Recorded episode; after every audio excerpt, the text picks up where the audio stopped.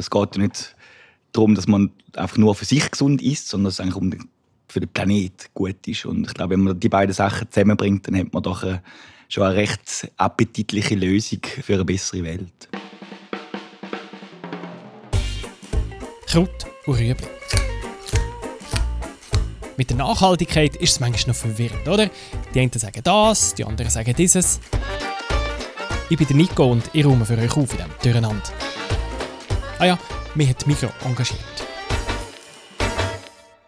Habt ihr schon Hunger? Nach dieser Episode auf jeden Fall.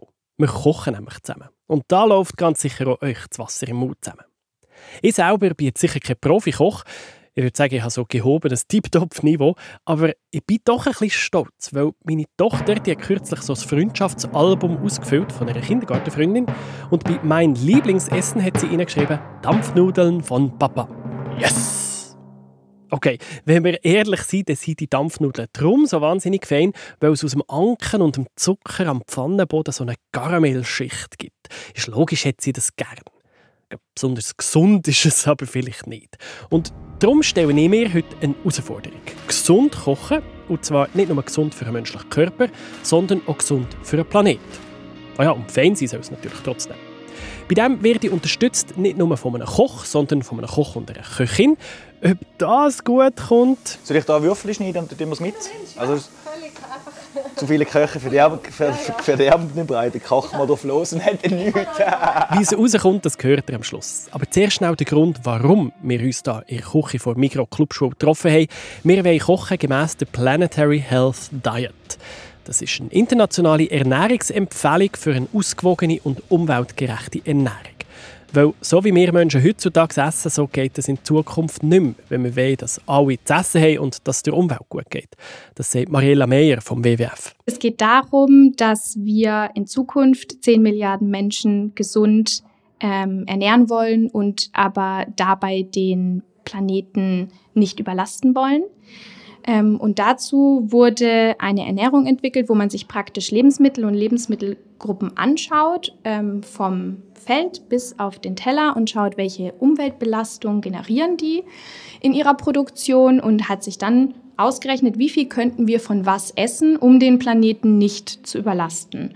Und daraus entsteht dann praktisch diese Planetary Health Diet, die im Grunde eine flexitarische Ernährungsform ist. Ja, und wie sieht das jetzt auf dem Dauer aus? Für das ist heute extra der Andreas Handke dabei. Also mein Name ist Andreas Handke, gelernter Koch, äh, Wirt vom Restaurant Babetta in Zürich. Dann äh, gebe ich noch Berufsschule und bin also recht aktiv rund um Nachhaltigkeit und eben so Themen wie die Planetary Health Diet. Und ihm ist eine gesunde und nachhaltige Ernährung extrem wichtig. Schon seit 20 Jahren, sagt er. Ein Zeichen setzen tut er mit seinem Restaurant bei Babette, aber das alleine lange nicht die Gastronomie hat eine, riesige Strahlkraft und eine Wirkung, um eben so Sachen an die Leute zu bringen. Aber um wirklich einen Impact zu generieren, müssen wir die Menschen daheim erreichen und die wieder zum Kochen animieren. Und darum bin ich da. Jetzt kochen wir nämlich zusammen mit euch. Und zwar ein Menü gemäß der Planetary Health Diet. Also, wenn du einen Teller vor dir hast, dann sollte der Teller halb voll sein mit, mit Gemüse. Und dann ungefähr nochmal ein Viertel Hülsenfrüchte äh, dazu. Nicht unbedingt Erdäpfel, aber vielleicht eben Linsen, Erbsen. Es gibt ja da ganz viele Sachen. Wieso nicht unbedingt Erdäpfel? Weil es einfach sehr stärkelastig ist und es einfach Zucker ist schlussendlich und äh, im Körper nicht sehr viel gibt außer Zucker. Und dann eben noch, äh, vielleicht noch ganz wenig tierische Produkte, ganz Milchprodukte, die eigentlich auch noch gut wären. Eine Dauer halb voll mit Gemüse. Dann wird es ein eng für Schnitzel Pommes frites und ja, es braucht ein Umgewöhnen. Angefangen schon beim Einkaufen. Das hat für uns die zweite Köchin übernommen, Danina Gioco. Ich arbeite für Migusta und kreiere neue Rezepte. Und sie hat eingekauft. Genau, ich habe ein paar Linsen gekauft, und zwar um die Vielfalt zu zeigen, weil es gibt mittlerweile äh, auch ähm, die kleinen Beluga-Linsen, die ich mega gerne habe.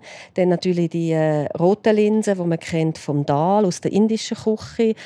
Es gibt die klassischen ähm, braunen Linsen oder auch grüne Linsen, die ich auch sehr gerne habe und die auch preislich sehr attraktiv sind. Was hast du jetzt da schon noch dabei?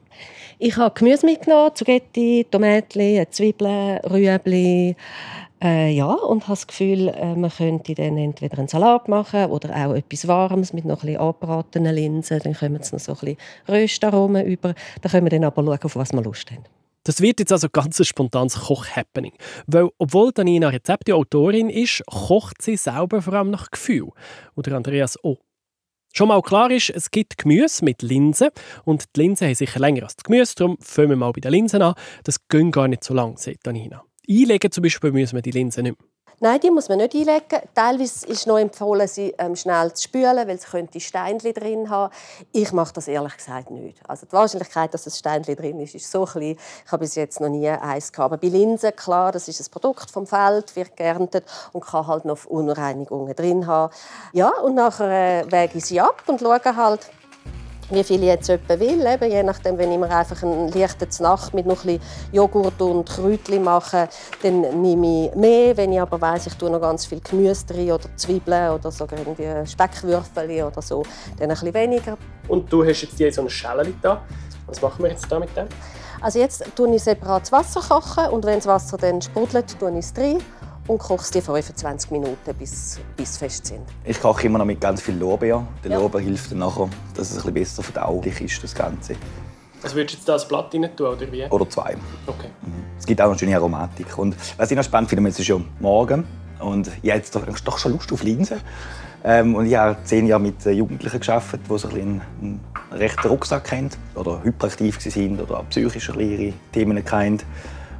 Und wir haben immer gemeinsam zum Morgen gegessen. Und es hat immer Linsen, Ei und pickelte Rande gegeben oder genau, vielleicht noch geräuchte Forellen.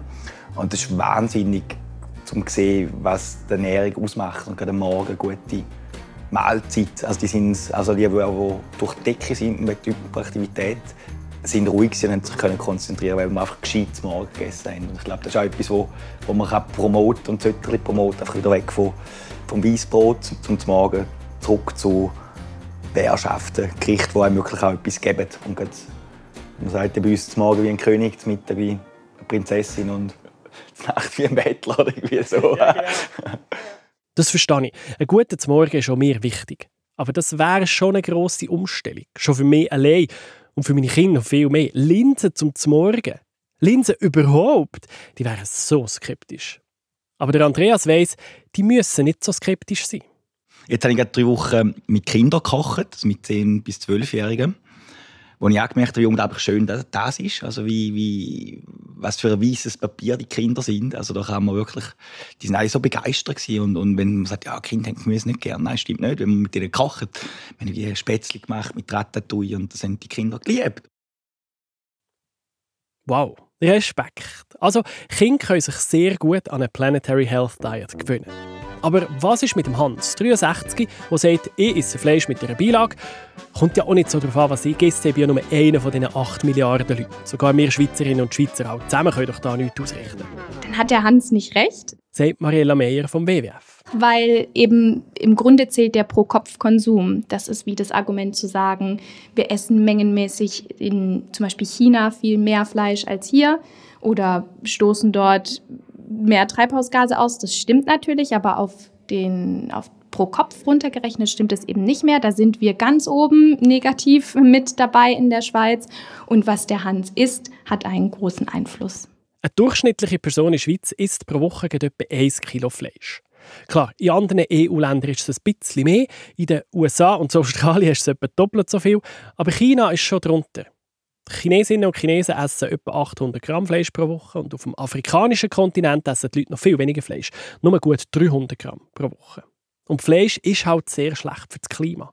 Vor allem rotes Fleisch, also vom Rind, vom Säuli, vom Lamm oder vom Schaf. Und jetzt ist der Andreas Hanke nicht der, der würde sagen, man dürfe kein Fleisch mehr essen. Sein Restaurant bei Babette kocht nicht strikt vegetarisch. Es gibt schon tierische Produkte, einfach ganz wenig und gut ausgewählte zum Beispiel jetzt ein Alpkäse, ähm, von einer Alp kommt. Das ist ein, ein Sen, der mit 20 Kühen auf einer Alp oben, auf einer höheren Alp, arbeitet. Und das hat für mich auch mit Kultur und Traditionen zu tun. Alpwirtschaft hat wieder mit der Biodiversität zu tun. Also Kühe gehören ein Stück weit in die Alpen. Also die haben ja auch ihren Job dort oben. Und mir ist vor allem das wichtig, dass man weiß, woher das Zeug kommt und warum. Mal eine Salametti oder eine Specktranche, das hat halt schon etwas, sagt Andreas. Aber dann muss ein gutes Fleisch aus guter Quelle sein. Es ist alles viel zu billig, wenn man das irgendwie die Emotionen könnte und die Bilder hätte. Also wir, wir hätten gerne einfach mal eine Sau durch die Stadt treiben und die nachher gemetzelt.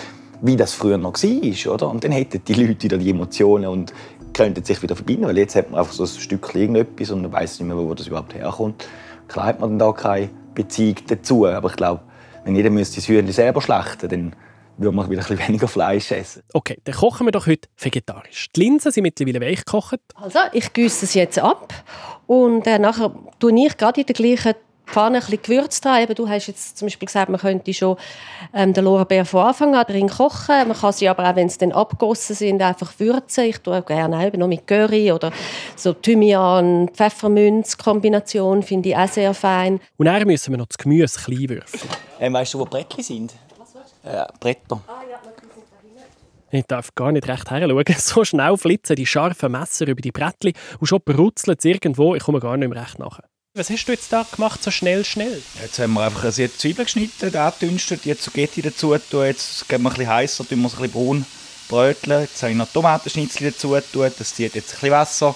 Durch das werden Zucchetti weich, können wir einen Deckel drauf tun. Sie hackt noch Basilikum und Peterli, tun wir am Schluss oben drauf. Dann lassen wir den Deckel drauf ziehen und dann werden wir wahrscheinlich die Linsen drunter mischen und haben ein wunderbares Gericht in 10 Minuten. Ich bin echt beeindruckt, wie schnell das geht. Weil wir haben häufig auch nicht Zeit, um eine Stunde oder zwei in der Küche zu stehen. Manchmal muss es so einfach etwas auf dem Tisch haben, möglichst gleich. Aber das geht. Klar, die Challenge ist, man muss ein bisschen neu lernen kochen. Oder überhaupt lernen kochen, können ja auch nicht alle. Dabei sagt der Andreas Hanke den Kindern immer, Kochen sei eine Superpower. Weil, ähm, ich habe das Beispiel gebracht von einer einsamen Insel, oder? Sind auf einer einsamen Insel und können kochen. Was passiert? Und dass Kochen quasi eine, eine Superpower ist. Und das haben sie total lässig gefunden. Ja, stimmt, ich kann da für Freunde kochen oder daheim mit der Mami. Und einfach die Skills von Kochen, also dass die wieder eine Wertigkeit bekommen. Man muss können kochen. Man muss aber auch können einkaufen. Schon nicht ganz einfach mit diesen 50'000 Produkten, inklusive der ganzen Modeprodukte, sagt Andreas. Dabei brauche ich die meisten von diesen Produkten gar nicht. Grundnahrungsmittel länger. Und sie gehen noch günstiger. Ich habe letztens 50 Leute bekocht mit einem halben Kilo Gerste und ein bisschen Gemüse, weil das, ist so, das geht ja so auf und, und es ist so reich und so sättigend. Es also, ist günstiger schlussendlich. Es hebt lang an und es ist, meine, unsere Vorfahren haben ja auch so gelebt und gegessen.